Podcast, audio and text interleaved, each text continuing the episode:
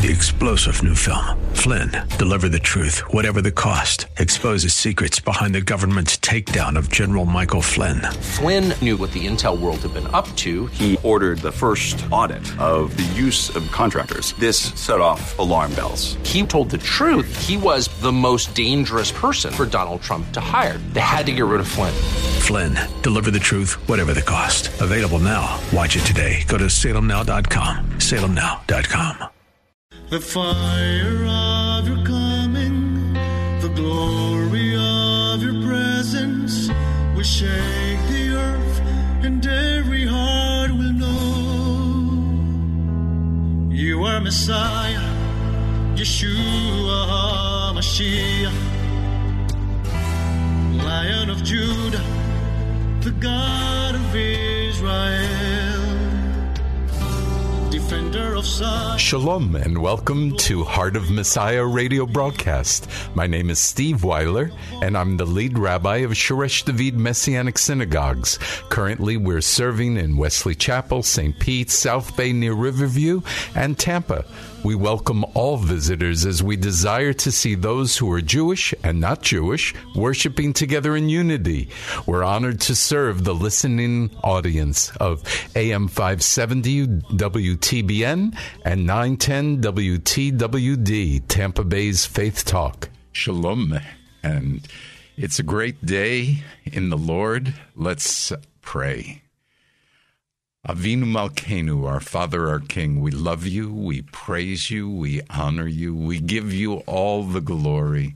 Lord, this is a tremendous day, as each day that you give us is a tremendous day. Lord, help us to truly have the heart of Messiah as we go about our business this morning. Uh, let us see people compassionately. Let us share the love of Messiah and let us have great joy. So we bless you, we thank you, and praise you. In the name of Yeshua, Amen. So, a quick report. Back on the last two weeks of Gasparilla, we had many good conversations. We had them with Jewish people and those who are not Jewish. Uh, we had one salvation. We had approximately given out 3,500 tracts and lots of seeds planted. Um, and did you miss not coming with us? Hey, next time, it doesn't have to be just Shoresh David people. We'd like church people there too. Okay. Well, we'll let you know the next time we go out. Maybe you'll join us. Yeah. Let's continue with our study in Romans 9 through 11. So get a pencil and paper out so you can take notes. If you have any questions, you can email me at rabbi at heartofmessiah.org. If you'd like to help us with paying for radio time, please call Karen at 813-831-5673. So just a, a, a quick overview of some of the things we've already discussed. Romans 9 through 11, it's key to understanding Paul's heart, God's heart, and the importance of Messianic Judaism in these days. From these three chapters, we see without a doubt Messianic Judaism is part of God's plan. We've discussed the intensity and passion that Paul had for his people, even after being physically and emotionally abused by them. He was willing to lose his standing with God and his very salvation just to see them saved. And also, Paul's letters are all about teaching new believers, mostly not Jewish, right? What they need to know to be successful disciples of Yeshua. He devotes three chapters of Romans to help these non Jews understand the Jewish people and their role in the kingdom, past, present, and future. He also helps Jewish believers to understand their identity in Messiah. So, after understanding these chapters, I'm my prayer is that whenever you find any kind of anti-Semitism, be it Christian or otherwise, you should condemn it. And every claim that Jewish people um, are not supposed to receive the good news, that has to be refused, right? Okay. So these chapters are critical also to the Christian faith because God God's faithfulness to the Jewish people encourage Christians that he'll also be faithful to them, right? To you. Yes. So it's also very remarkable of how many of the Hebrew scriptures are mentioned in these three chapters of Romans. So that's why you need pen and paper as we're going to go now to Romans 9:14. What shall we say then? There is no injustice with God, is there? May it never be. For to Moses he says, I will have mercy on whom I have mercy and I will have compassion on whom I have compassion. So then it does not depend on the one who wills or the one who strives, but on God who shows mercy. Okay, so this scripture might be confusing to some of some people, but look, it's it's a quote really of Exodus 33:19 where it says, "So he said, I will cause all my goodness to pass before you and call out the name of Adonai before you. I will be gracious to toward whom I will be gracious, and I'll show mercy on whom I will be merciful." So, look, the definition of mercy is receiving compassion and favor that you did not deserve. The dictionary says mercy is compassion or forgiveness shown towards someone whom it is within one's power to punish or harm. Mercy is God's favor on us, regardless of what we have done, whether it be good or bad because God's mercy is a gift.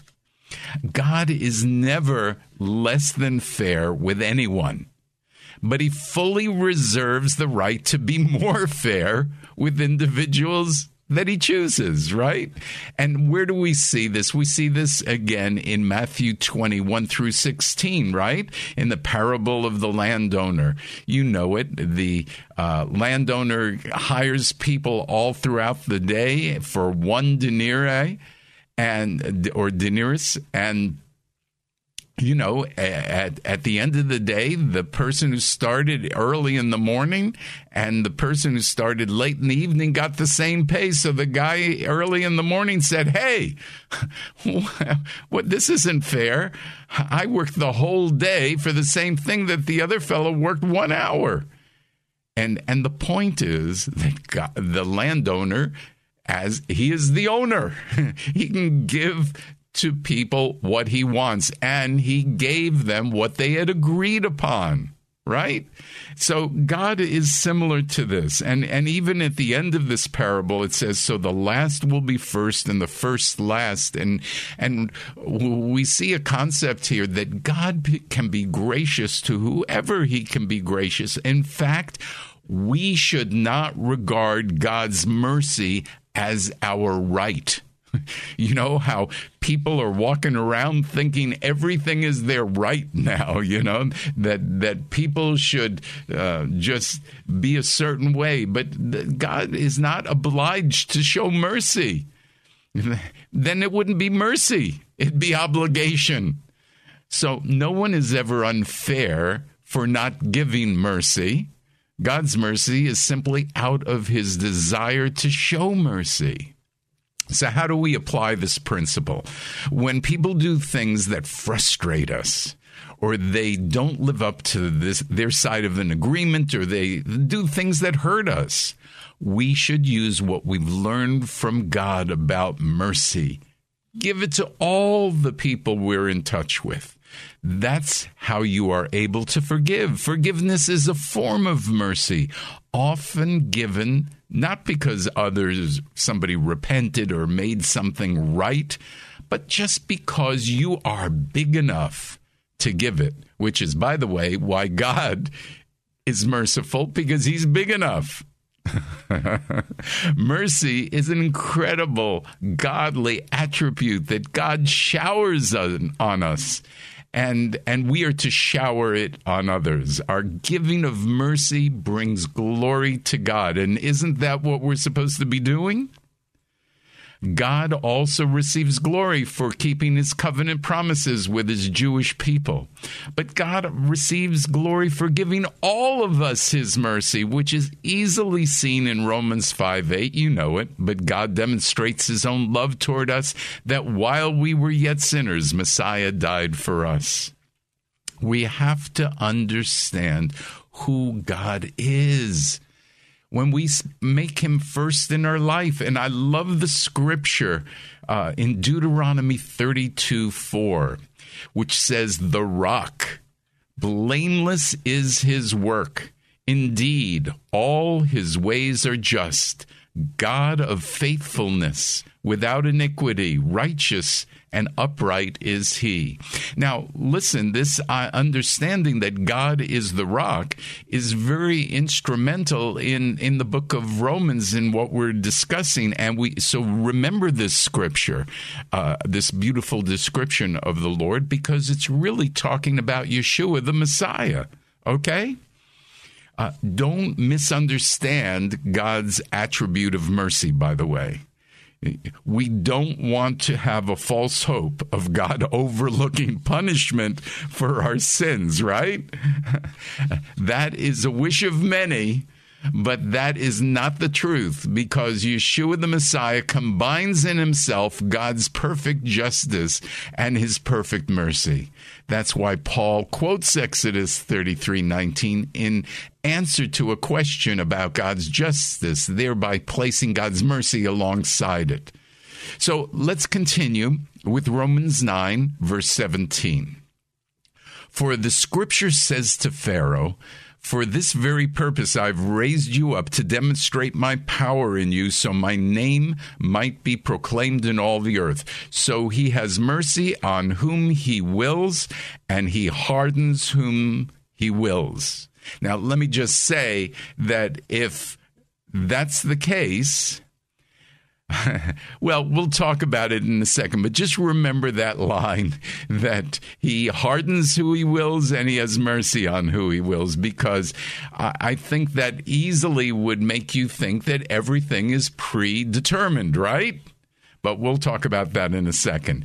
This is also referencing Exodus 9:16. However, I have let you stand for this reason to show you my power and that my name might be proclaimed throughout all the earth. Israel's rejection of Yeshua, like Pharaoh's rejection of Moses, provided circumstances for God to demonstrate his power through an act of deliverance, right? Israel's self will, like Pharaoh's, ends up serving God's merciful ends. And Israel's deliverance was made known through the Torah, the Tanakh, the, the Hebrew scriptures, and Passover. And Messiah's death and resurrection are made known by the new covenant and the commandment for us to share our faith. God allowed Pharaoh to rise to power so that God would show the strength of his judgment against Pharaoh and thereby glorify himself. So let's go to this question now. And here, here it is. Make believe you're Pharaoh for a second, right? and he might say, If God hardened my heart, why does God blame me for having a hard heart? Okay, a reasonable question. And we really don't get an answer to that. However, we get some very penetrating questions that come up in the next few verses. So let's look at that in verse 19 of Romans 9, you will say to me then, why does he still find fault who has resisted his will? But he who in the world, uh, I'm sorry, but who in the world are you, O man, who talks back to God? Will what is formed say to the one who formed it, Why did you make me this like this? Does the potter have no right over the clay to make from the same lump one vessel for honor and another for common use? So, What are we seeing here? If it is a matter of God's will, why would he find fault with me? How disrespectful. If God says he chooses, and if God also says that we are responsible before him, who are we to question him? The Creator has the right over his creation. Though we won't discuss it now, just know that, as I said before, Romans 9 is a great example of God showing us two truths that we will never, never understand. And that is predestination and free will. Predestination and free will are only able to not be competing ideas in God's kingdom. God understands how they both can be part of His truth. We don't, and we won't understand. You know, there are many scriptures that tell us that we cannot tell God what to do as He is the potter.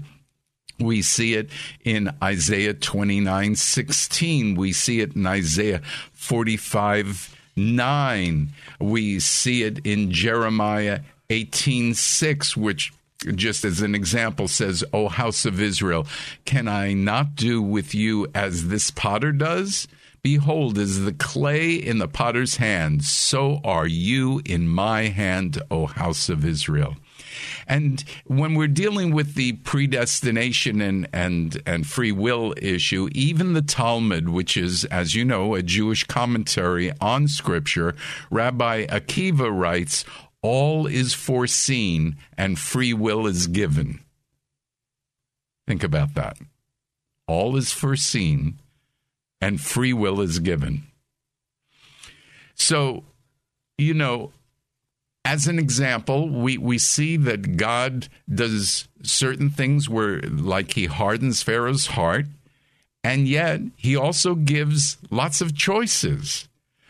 Probably one of the greatest scriptures of choice in the Hebrew scriptures is Deuteronomy 30, 19 and 20. I call the heavens and the earth to witness about you today that I've set before you life and death, the curse, uh, the blessing and the curse. Therefore, choose life so that you and your descendants may live by loving Adonai your God, listening to his voice and clinging to him. Okay? Romans 9 22. Now, what if God, willing to demonstrate his wrath and to make his power known, endured with much patience vessels of wrath designed for destruction?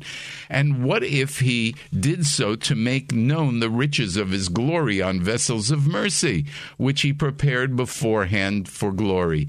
Even us he called, not only from the Jewish people, but also from the Gentiles.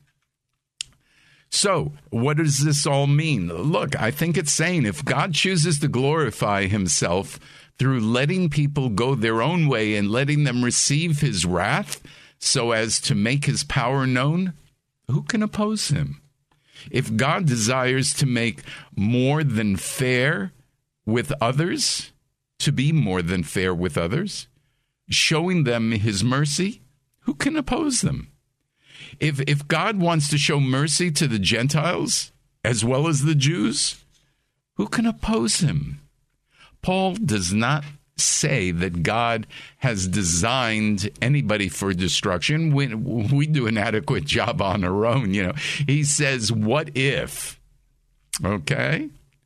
Now, continuing with Romans 9 25, as he says also in Hosea, I will call those who were not my people, my people, and her who was not loved, beloved. Now, in this verse, there is an argument going back and forth between many people as to who is being spoken of. There's one line of thought that this is spoken of Gentile people, um, and the other is that this is talking about the people of Israel who are not believers. So let me read it again and I'll let you figure that out.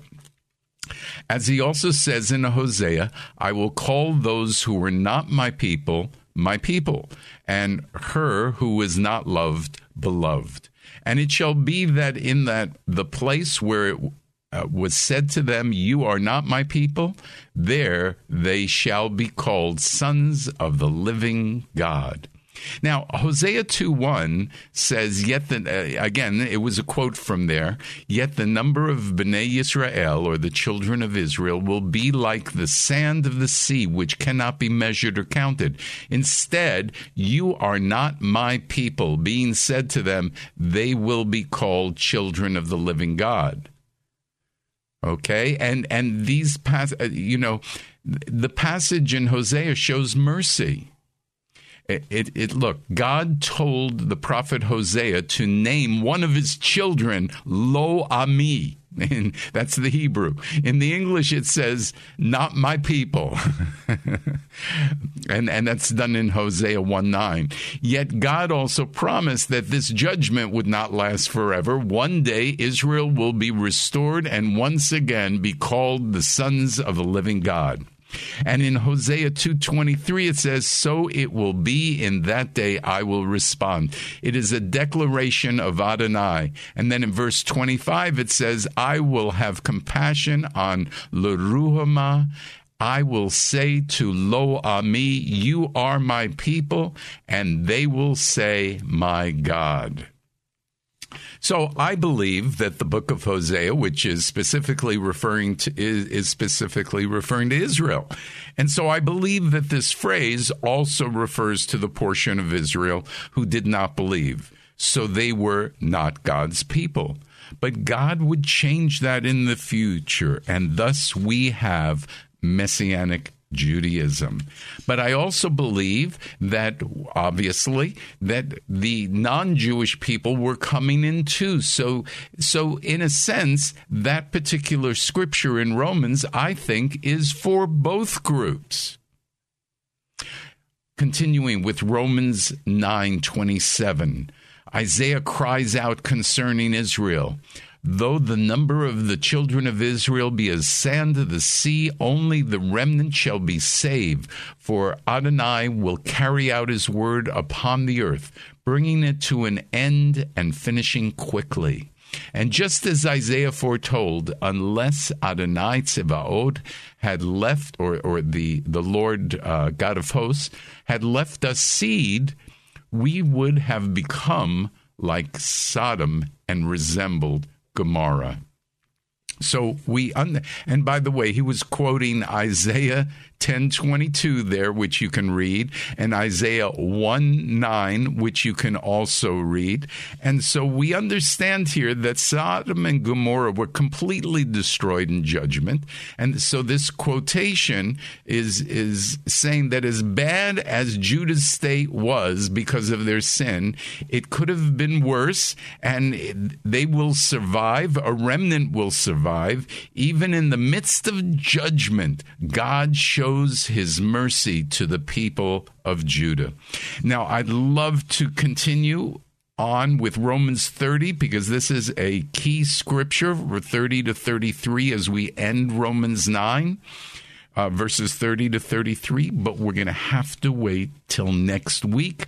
Please come back. Please ask your friends who are studying scripture to come and and and listen to Romans 9 through 11. These are key scriptures having to do with what God wants us to know in these days. Amen.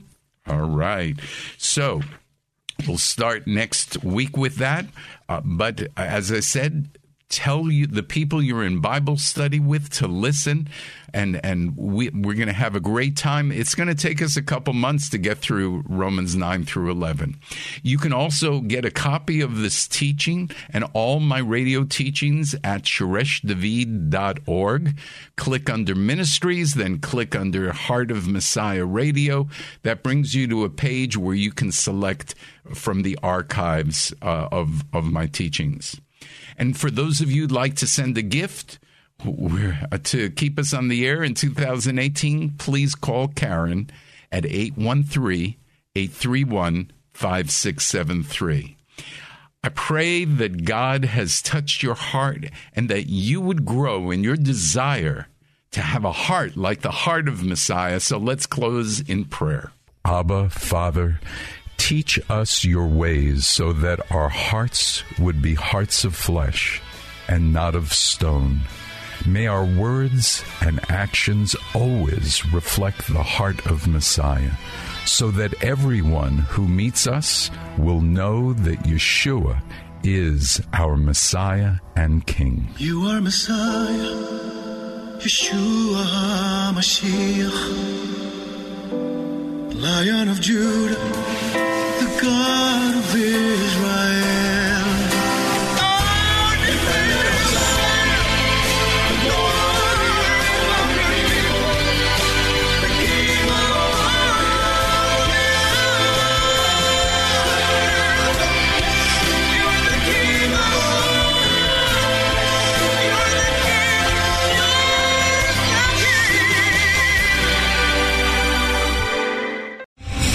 Star general Michael J. Flynn, head of the Pentagon Intelligence Agency, knew all the government's dirty secrets. He was one of the most respected generals in the military. Flynn knew what the intel world had been up to. He understood its funding. He ordered the first audit of the use of contractors. This set off alarm bells. The explosive new documentary, Flynn, Deliver the Truth, Whatever the Cost, uncovers the facts behind this scandal. Flynn told the truth. He was the most dangerous person for Donald Trump to hire. I find out the worst enemy that I'm going to face in my life is right here in America. They took my assessment and they wanted me to change it. And I was like, I'm not changing it. They had to get rid of Flynn.